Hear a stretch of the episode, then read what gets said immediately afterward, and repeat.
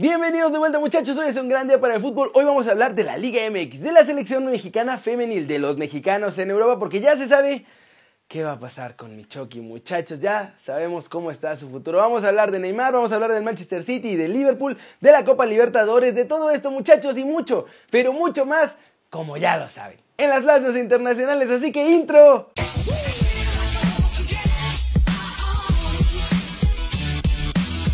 Y arrancamos con la nota One Fútbol del día que es sobre la Liga MX y los partidos del domingo porque se acabó el invicto de los Pumas y hay nuevo superlíder. Y es que como les digo, los felinos cayeron en su casa ante Monarcas Morelia por marcador de 2-1. Los goles del encuentro fueron de Rodrigo Millar y Miguel Ángel Sansores. Por los Pumas había adelantado Luis Quintana, pero fue un error de Saldívar el que dio pie a la remontada de Monarcas. Con este resultado Morelia está en el lugar 12 de la general y los Pumas cayeron hasta la tercera posición.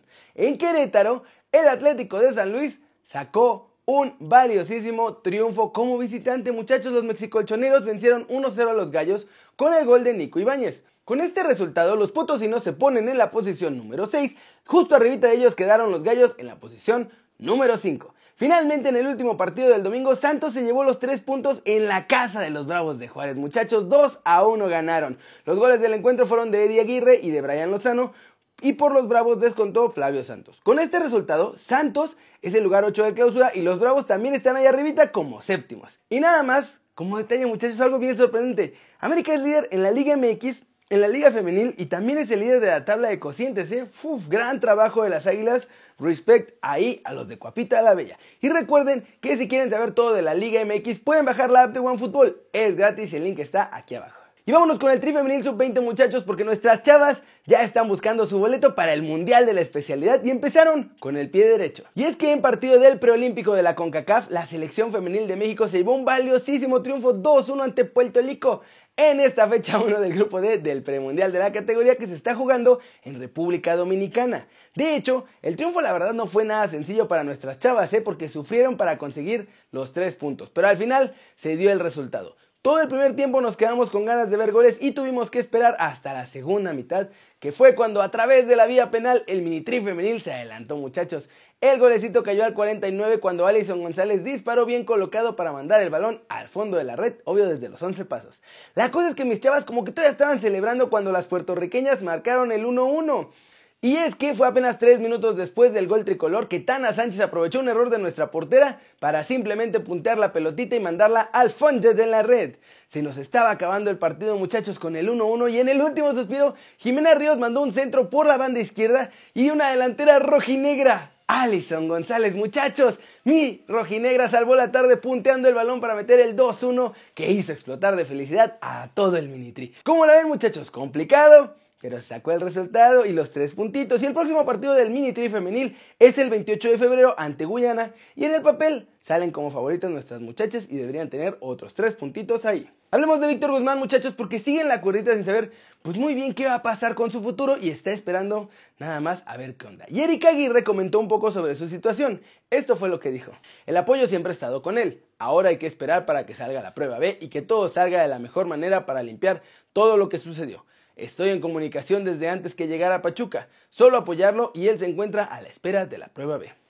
Y eso sí muchachos, por lo pronto en Pachuca me tienen al pocho en modo de limpieza de imagen total, ¿eh? Pues el jugador está asistiendo a hacer servicio comunitario, va a escuelas de fútbol, va a eventos relacionados con Pachuca y como no quieren que se vaya a quedar fuera de condición, pero tampoco puede entrenar en las instalaciones de los Tuzos por esta suspensión temporal que tiene Guzmán, lo que hicieron fue contratarle un par de entrenadores personales para mantenerlo en forma física ideal, que estén trabajando con él, muy casual, muy a gusto, y en Pachuca están muy confiados de que la prueba B va a salir negativa. Por eso es que están haciendo todo este trabajo con su forma física. Así cuando regrese, como ellos esperan, el Pocho solo tendrá que agarrar ritmo de competencia, pero estará a punto para jugar casi casi desde que sea absuelto. ¿Cómo ven el plan de Pachuca, muchachos? ¿Ustedes creen que la prueba B va a salir negativo y que Guzmán volverá a jugar normal y casual? ¿O que se confirmará este doping y veremos una suspensión que además puede ser durísima para su carrera en este punto. Y finalmente vámonos con los mexicanos en Europa porque uno jugó, otro no jugó y otro parece que ya de plano no va a jugar muchachos esta temporada. Y es que este domingo el Atlético de Madrid siguió con la racha positiva con un nuevo triunfo muchachos. 3-1 le ganaron al Villarreal con un gran partido de Joao Félix, pero sin el más guapo de todos nosotros. A pesar de que Héctor Herrera ya había regresado a los entrenamientos con los colchoneros, Simeone me lo dejó fuera de la convocatoria como precaución para que no recayera de su lesión muscular. En Portugal, el Porto también logró un gran triunfo 1-0 ante el Portimonense. El único gol del partido fue de Alex Telles, muchachos, que llegó hasta el 87 porque los dragones no encontraban la forma de romper ese cerrojo rival.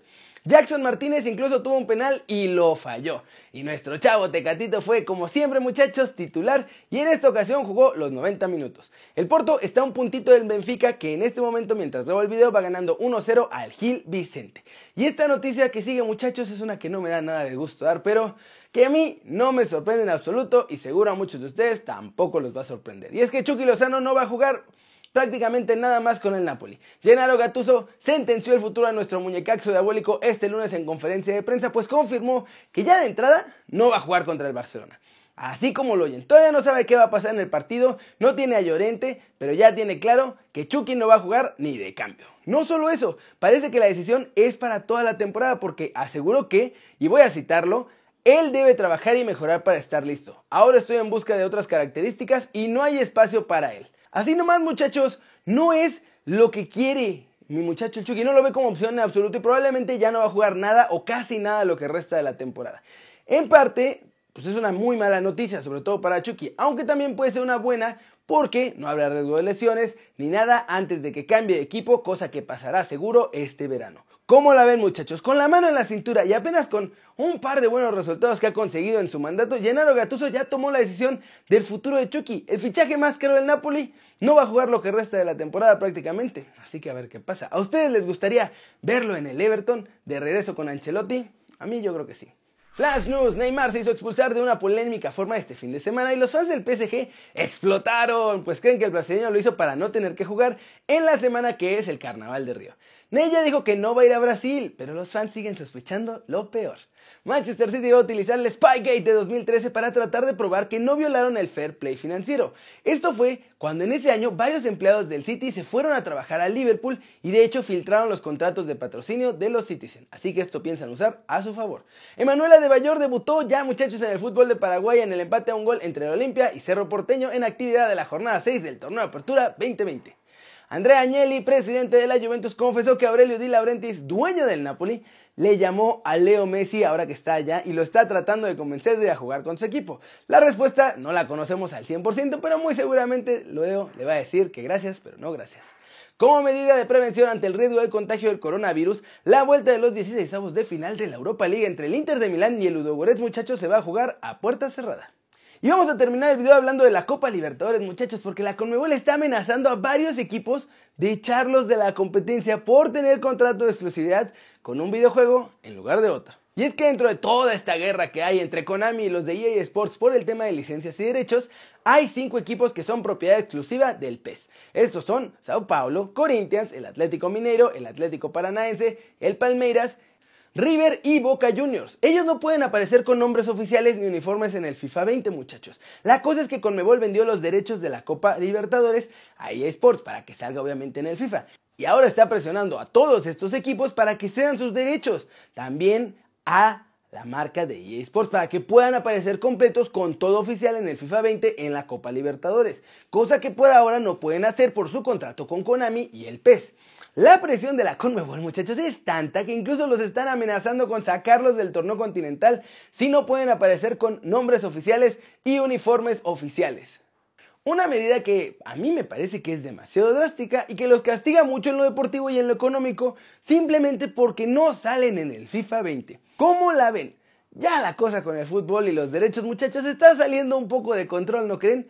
Yo sinceramente no creo que deberían ser amenazados o castigados solamente porque un videojuego puede tener sus nombres y otro no. Lo que vendieron fueron los derechos de la copa, no de los equipos. ¿Ustedes qué piensan?